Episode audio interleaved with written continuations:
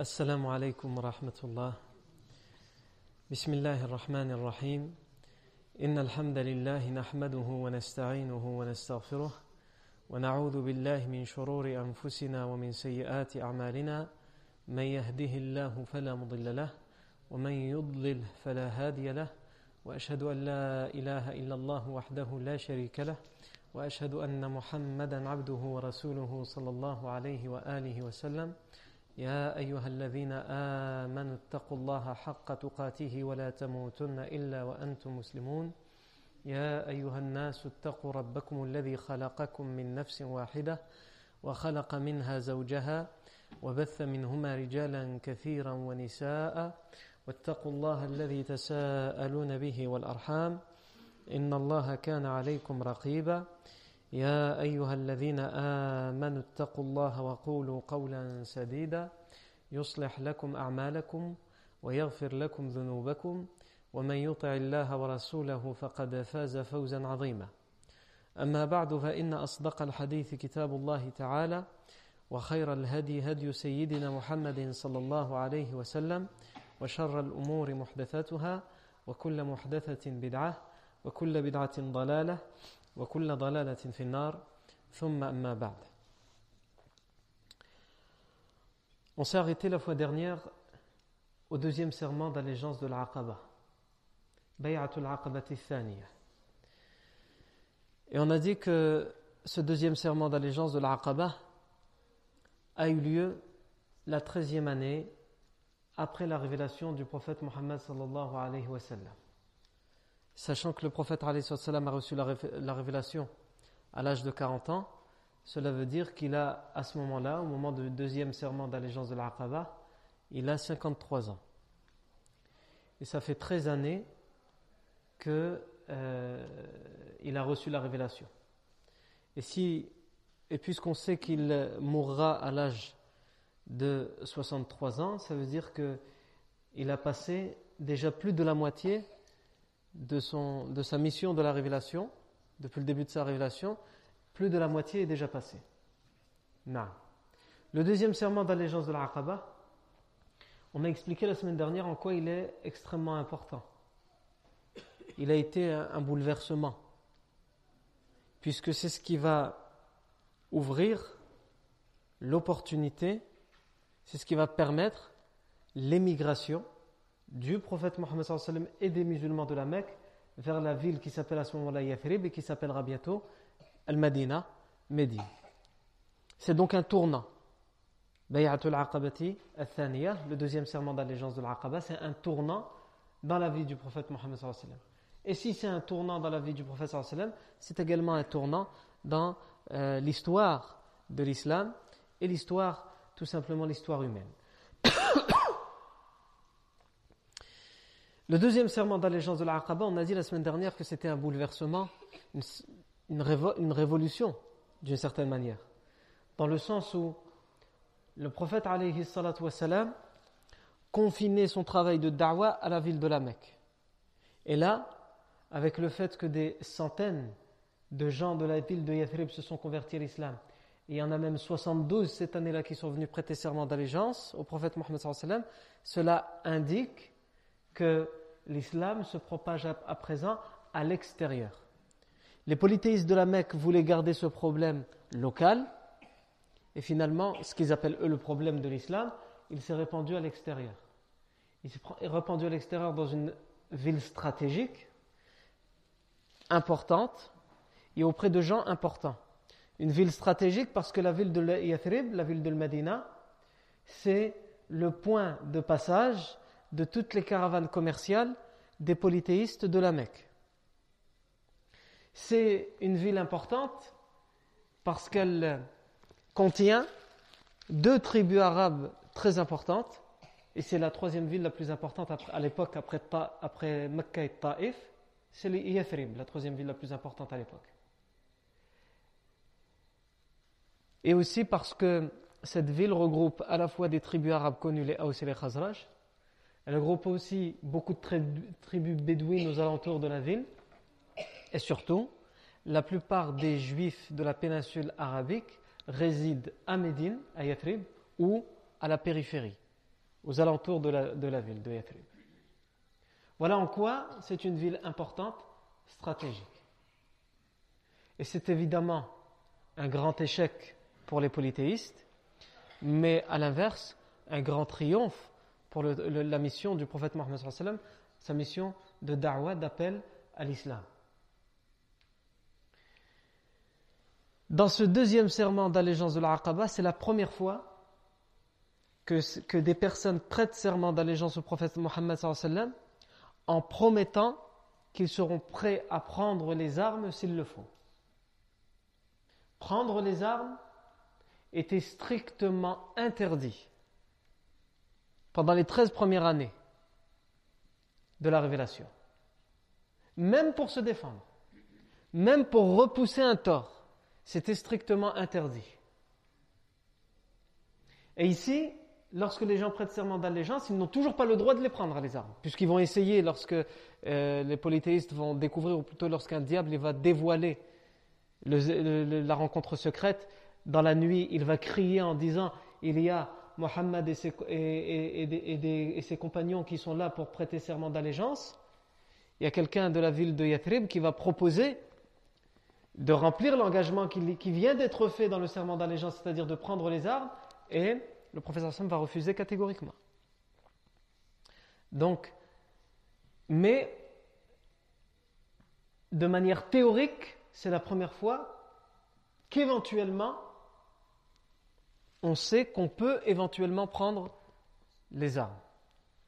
Clairement, c'est le début de la prescription de ce qu'on appelle en arabe, et qui est mal compris ou incompris, le jihad. Le jihad, soit on utilise ce mot et on ne le traduit pas, donc il fait peur, soit on le traduit par quoi? Par guerre sainte. Guerre sainte, on veut dire en arabe guerre sainte, qu'est-ce qu'on dit? On dit al-harbo al-muqaddasa. On ne dit pas jihad. Donc c'est une mauvaise traduction. N'importe quelle personne qui a un minimum de connaissances en arabe, il va savoir que c'est une mauvaise traduction. Comment Guerre sainte, guerre, harb, sainte, muqaddasa. Comment toi tu as fait du mot jihad, tu l'as traduit en, guerre sainte? Tout d'abord, ça vient de al-juhd, et n'importe quelle personne qui a un minimum de connaissances en langue arabe, il sait que ce terme, il veut dire quoi? L'effort, le travail. Donc quand on parle de jihad, on parle d'abord du jihad que le prophète Mohammed a fait pendant 13 ans à la Mecque. Le premier jihad qui a été prescrit en islam et, c'est celui que le prophète a mis en place, le jihad de da'wah. Appeler les gens à l'islam de manière pacifique. Le jihad qui a été fait par le prophète Mohammed est le premier des jihads qui a été fait par le prophète Mohammed pendant ces 13 années à la Mecque, c'est justement s'apprendre à lui-même et apprendre à ceux qui adhèrent à son message à patienter au tort, parce qu'ils ont eu à subir toutes les persécutions, toutes les tortures. Il y en a qui sont morts sous les tortures. Et le prophète leur disait quoi? Quand il est passé à côté de la famille de Yassir qui était torturée à mort.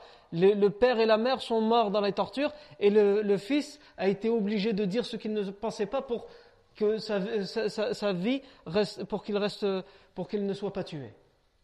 Ammar ibn Yassir. Il a insulté l'islam, il a insulté le prophète Mohammed pour qu'on lui laisse la vie sauve, parce qu'il voyait ses parents mourir. On a tué ses parents sous la torture. Mais ses parents ont refusé de céder, on les a tués sous la torture. Qu'est-ce qu'il leur a dit le prophète Mohammed Il leur disait simplement.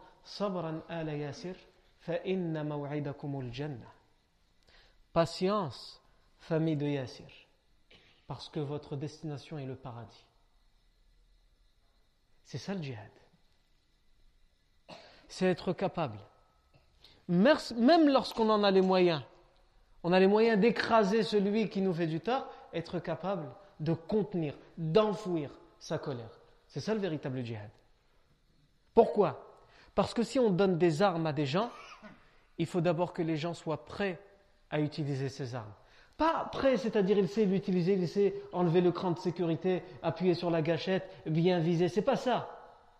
La première façon d'utiliser une arme, c'est de ne pas l'utiliser n'importe comment à n'importe quel moment et contre n'importe qui. Et ça, malheureusement, ce n'est pas donné à tout le monde. Donc le premier jihad, c'est le juhd, faire un travail sur soi. D'ailleurs, le prophète Mohammed disait lui-même, l'homme, ce n'est pas celui qui terrasse son, ennemi à la lutte. Le wa'ar, celui qui est fort, l'homme, c'est pas celui qui va prendre celui qui est fort en face de lui et qui va réussir à le mettre par terre. C'est pas, pas lui l'homme. L'homme, c'est qui? Le professeur disait L'homme, c'est celui qui enfouit sa colère lorsqu'elle arrive. C'est ça l'islam. L'islam, il t'enseigne à maîtriser, à, maîtriser tes propres fantômes, tes instincts, tes pulsions, à les maîtriser. Et c'est ça le premier des djihad. Ensuite, sur le fait de prendre les armes, on aura largement le temps de revenir dessus. À quel moment ça a été légiféré exactement Puisque là, c'est seulement en théorie. Pour l'instant, les musulmans ils n'ont pas encore pris les armes. À chaque fois que les musulmans devront, je dis bien devront, parce qu'ils n'auront pas le choix, devront prendre les armes, on expliquera pourquoi ils les ont pris, dans quel but, pour bien, comprendre à, quelle occasion l'islam euh, permet de prendre les armes, contrairement à ce que beaucoup pense aujourd'hui. Donc le deuxième serment d'allégeance de l'Aqaba dans la vie du prophète Mohammed c'est un bouleversement. C'est un bouleversement, mais on voit aussi que le prophète Mohammed a été très stratégique. Le prophète Mohammed c'est pas juste nous, quand on raconte le deuxième serment d'allégeance de l'Aqaba, on a l'impression que c'est quelque chose, c'est un, événement qui a eu lieu le sallam l'a préparé. Le sallam a préparé. Il a réfléchi comment organiser le serment d'allégeance de l'Aqaba et il a réfléchi aux conséquences éventuelles de ce deuxième serment d'allégeance de l'Aqaba.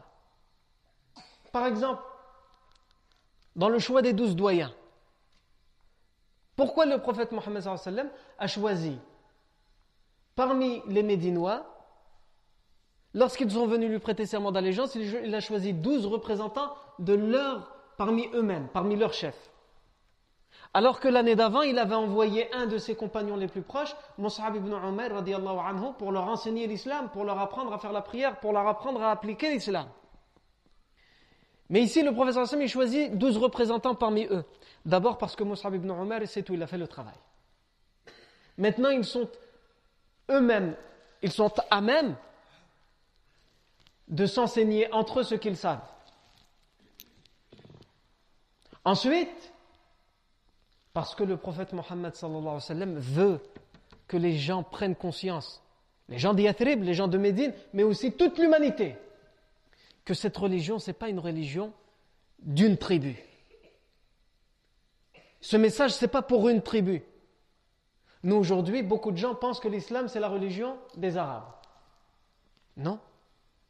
À l'époque, beaucoup pensaient que l'islam, c'était la religion d'une poignée de Mécois, c'est confiné à la Mecque. Mais il faut que ces gens prennent conscience que cet islam, personne ne peut se l'approprier à lui tout seul.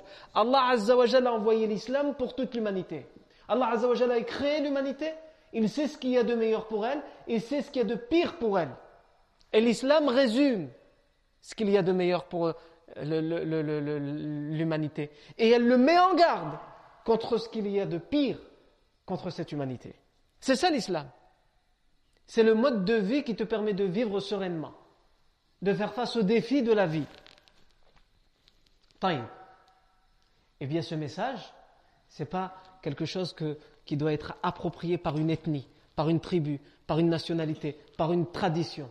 L'islam, c'est pour toute l'humanité. C'est-à-dire, tu peux être chinois, avec des coutumes chinoises et avec des goûts chinois.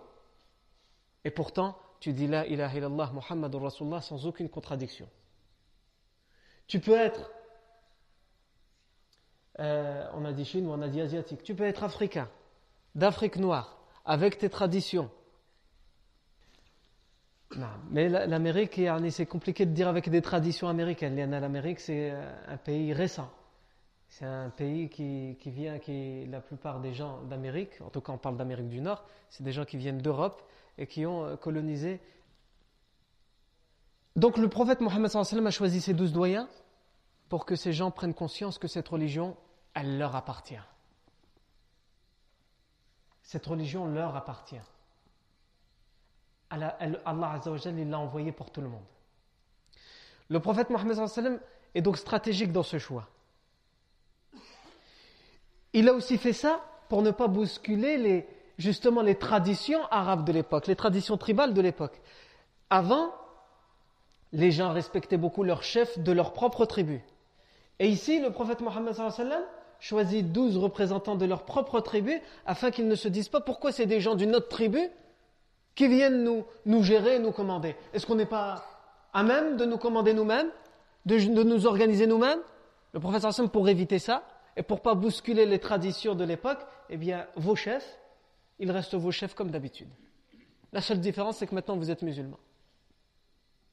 La seule différence, c'est que maintenant vous dites La ilaha illallah, Muhammadur Rasulullah, sallallahu alayhi wa sallam.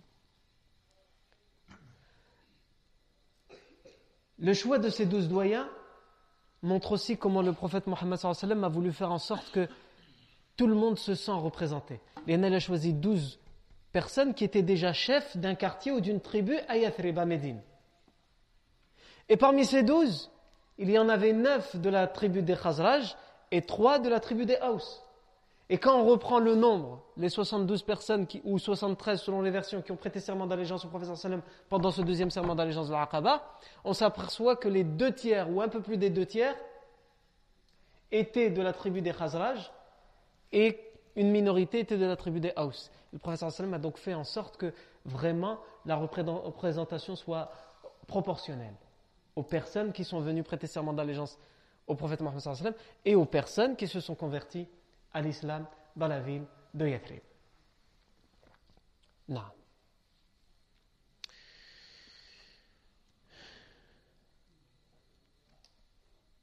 Le prophète Mohammed a aussi été très stratégique dans ce deuxième serment d'allégeance de l'Aqaba parce qu'il l'a préparé de manière minutieuse. Et on a vu comment le prophète Mohammed a voulu garder secret le serment d'allégeance de l'Aqaba. Le prophète Mohammed appelait les gens à l'islam ouvertement à cette époque-là. Il disait Ya ayyuhannas, qulu la ilaha illallah tuflihu. Oh vous les gens, dites la ilaha illallah et vous aurez le succès, vous aurez la réussite. Il le faisait ouvertement. Et pourtant, malgré le fait qu'il ne se cachait pas de, ce de cette mission, malgré le fait qu'il ne se cachait pas de cette mission, il n'a pas ouvertement fait prêter serment d'allégeance aux gens de Yathrib. Parce que le prophète Mohammed réfléchit aux conséquences. Et il sait que les polythéistes de la Mecque, jamais ils n'auraient pu accepter ça. Déjà qu'ils avaient du mal à accepter qu'une poignée de gens se convertissent à l'islam dans la Mecque, mais que, dans la ville de Yathrib, un point stratégique pour eux, et des gens importants de Yathrib se convertissent à l'islam et lui prêtent serment d'allégeance donc d'une certaine manière les défis dans leur propre vie, ils ne l'auraient jamais accepté. Donc le prophète Mohammed a tout fait pour garder secret la rencontre qu'il a eue pour le deuxième serment d'allégeance de la Aqaba. Ça veut dire, il faut bien nous imaginer ça, hein, que 72 à 73 personnes musulmanes qui sont venues de Yathrib jusqu'à Mecca, dans une délégation de combien de pèlerins? Ils étaient plus de 500, selon, les historiens. Plus de 500 pèlerins qui étaient venus cette année-là de la ville de Yathrib. Et ils étaient, ces 72-73, mélangés à ces 500 personnes. Et ils faisaient comme si de rien, dans le sens où ils faisaient comme s'ils étaient venus, comme les autres, pour le pèlerinage des polythéistes. Mais ils sont venus pour autre chose. Ils sont venus pour rencontrer le prophète Mohammed et ils sont venus pour lui prêter serment d'allégeance de l'Aqaba. Et ils ont réussi à garder le secret. Et on en a vu quand le lendemain de, la rencontre, lorsque les polythéistes sont partis voir les chefs de Yathrib et ils leur ont dit, ils leur ont dit, nous avons entendu, il y a des rumeurs qui nous font dire que certains parmi vous ont prêté serment d'allégeance à Mohammed. Les gens de Yathrib ont nié. Et ils n'ont pas menti parce que les polythéistes de Yathrib n'étaient même pas au courant. 72 personnes ont, réussi à garder secret cette rencontre. Ensuite, il fallait faire sortir ces 72 ou 73 personnes en un seul moment. Il fallait les faire sortir vers un endroit, euh, cet endroit, l'endroit de la rencontre. C'est pas facile. Les versions nous disent qu'ils sont sortis un par un ou deux par deux. Ils sont pas sortis d'un coup. Parce que si ils étaient tous sortis ensemble, ça aurait fait du bruit. Et tout le monde aurait, certains auraient pu se réveiller. Et le poteau rose serait découvert. Mais ils, ils sont sortis un par un, deux par deux, pour que même si certains les voient, ils pensent que c'est juste une personne qui s'est réveillée, qui n'arrive pas à dormir, ou une personne qui est partie faire ses besoins, ou ceci ou cela. Non. Et lorsqu'ils sont arrivés à l'endroit, le prophète Mohammed il est venu avec qui? Il y avait des dizaines, que dis-je, des centaines de personnes de la Mecque qui étaient converties à l'islam à cette époque-là. Mais le prophète Mohammed n'a prévenu personne. Même les musulmans, il ne les a pas prévenus, parce qu'il fallait, faire, il fallait garder le secret à tout prix. Il ne fallait surtout pas que les polythéistes le sachent. Donc, le prophète Mohammed est venu et il n'a prévenu personne, même parmi les musulmans. Il a prévenu trois personnes qui l'ont accompagné. Son cousin Ali, son ami Abu Bakr, et son oncle qui n'était pas musulman à l'époque, mais qui le sera plus tard, Al-Abbas ibn Abdel Muttalib. Il n'y a que eux qui, les ont, qui, les, qui, qui, ont accompagné le prophète Mohammed. Le prophète Mohammed ne fait pas confiance aux musulmans, il leur fait confiance. Mais il prend toutes les causes qui doivent être prises pour que le secret soit bien gardé. Il y en a parmi les musulmans, que ce soit de Yathrib ou de Mecca d'ailleurs, il y a des gens, ils sont musulmans, leurs propres parents ne le sont pas. Il y a des gens, ils sont musulmans, leurs propres enfants ne le sont pas. Il y a des gens, des femmes qui sont musulmans, leurs maris ne le sont pas. Il y a des hommes qui sont musulmans, leurs épouses ne le sont pas. Donc même si le prophète Mohammed leur fait confiance, c'est possible que quelqu'un se dise, c'est pas grave si je le dis à mon fils qui n'est pas musulman. Mon fils, je peux lui faire confiance, ou à ma femme, ou à mon père, ou à ma mère. Et c'est toujours comme ça que ça marche. Quand on dit à quelqu'un ne dit rien à personne, cette personne va dire, bon, je garde le secret. Ah Il va se dire, moi je vais le dire qu'à une personne. En lui j'ai confiance. Et il va lui dire à cette personne, surtout dis-le à personne. Parce que toi, je te fais confiance. Et lui, lui, il dit, moi, je suis quelqu'un de digne de confiance. D'abord, si je le dis à un tel à qui je fais confiance, il n'y a pas de mal. Et il va le dire à un tel. Et lui dit, dis-le à personne. Etc. Et finalement, tout le monde le sait.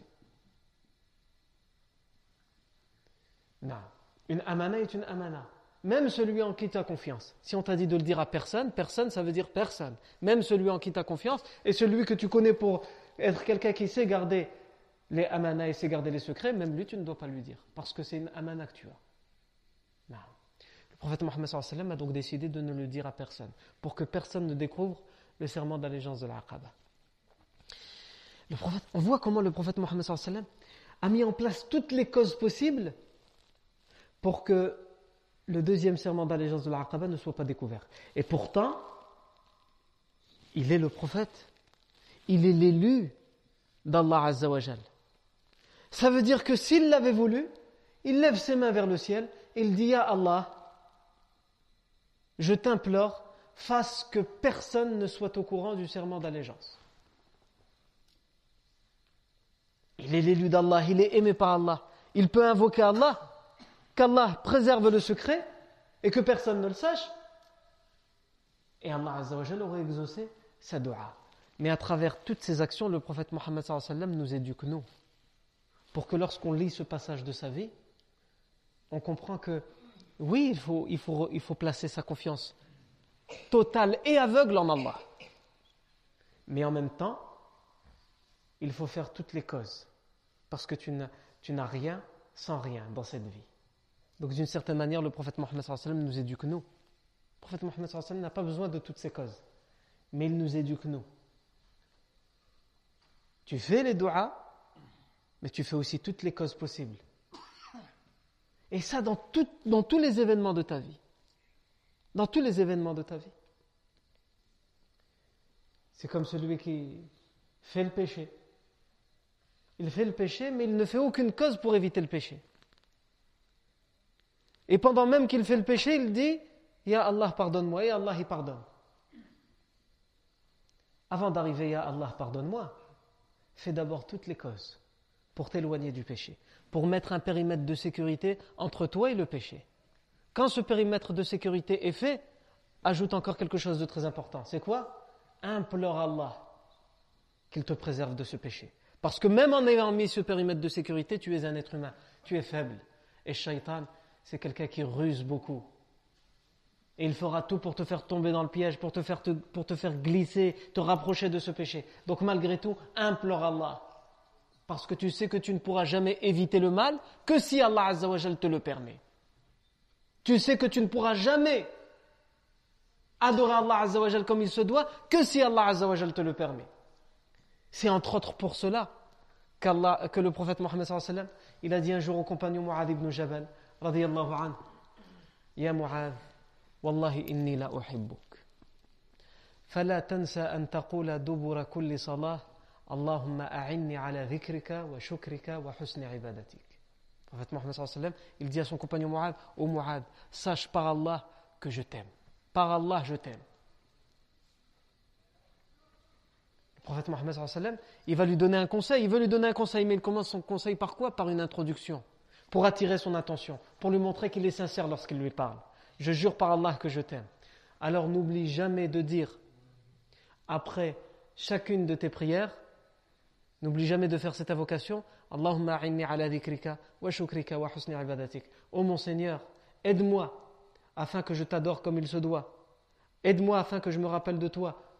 Ala dhikrika wa shukrika et que je sois reconnaissant envers toi. Ibadatik que je t'adore convenablement, que je t'adore comme il se doit. Il y en a même ça, même pour se rappeler d'Allah, même pour dire merci, même pour être reconnaissant, pour être gratifié envers Allah Azza wa Jal et pour adorer Allah Azzawajal comme il se doit, même pour faire ça, même pour faire ça, on a besoin de l'aide d'Allah Azzawajal. Et si on arrive à le faire, si on arrive à éviter le péché, si on arrive à se rappeler d'Allah Azzawajal, si on arrive à glorifier Allah Azzawajal, à adorer Allah Azzawajal exclusivement et uniquement, si on arrive à le faire, c'est parce qu'Allah Azzawajal nous l'a permis et nous l'a guidé. Et juste pour ça, juste pour ça, on devrait remercier Allah Azzawajal.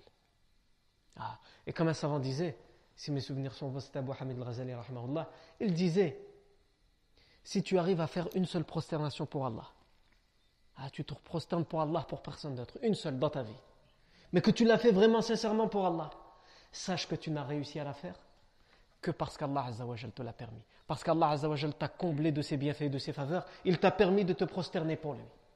C'est lui qui t'a permis de le faire. Et donc si tu as réussi à faire cette prosternation, cette prosternation, elle mérite quoi? Elle mérite que tu sois reconnaissant envers Allah. Parce que tu as réussi à te prosterner, ou plutôt parce qu'Allah t'a permis de te prosterner pour lui, alors ça mérite quoi? Ça mérite que tu sois shakur, que tu sois reconnaissant, gratifié envers Allah Azzawajal. Et mais il ne s'arrête pas là, qu'est-ce qu'il dit? Il dit, mais si tu arrives à dire merci à Allah, si tu arrives à être reconnaissant, sache que ça aussi, c'est Allah qui te l'a permis. Et il conclut quoi? Il dit donc en fait tu dois passer toute ta vie à être reconnaissant envers Allah Et c'est la meilleure des ibadah. Les savants disent, la meilleure adoration c'est quoi? C'est le vikr. Et la le meilleur des vikr c'est quoi? C'est le shukr. La, meilleure des adorations c'est évoquer Allah et la meilleure des évocations d'Allah c'est être reconnaissant envers Allah. Parce qu'au final, nos prières, notre jeûne de Ramadan, notre pèlerinage, notre adoration, notre vie tout entière, elle doit se résumer en un acte d'adoration, mais plus que ça, en un acte de euh, gratitude, de reconnaissance envers Allah Azzawajal. Parce que notre, notre, nos actes d'adoration, finalement, c'est ça, c'est être reconnaissant envers Allah. Pour tous les bienfaits dont il nous comble. Non. Pour ne pas me perdre, on revient au deuxième serment d'allégeance de l'Aqaba, le prophète Mohammed a tout fait pour garder secret ce deuxième serment d'allégeance de l'Aqaba. Et ça nous fait ouvrir tout de même une parenthèse, c'est le fait que le musulman, il fait partie de la sunna, que le musulman, lorsqu'il veut faire quelque chose, il doit prendre ses gardes, ses précautions. Et quand il a un projet, il doit faire attention et il doit essayer de le, garder secret tant qu'il tant, tant, peut, tant que le projet n'est pas encore mis en place. Le prophète Mohammed dans un hadith, il a dit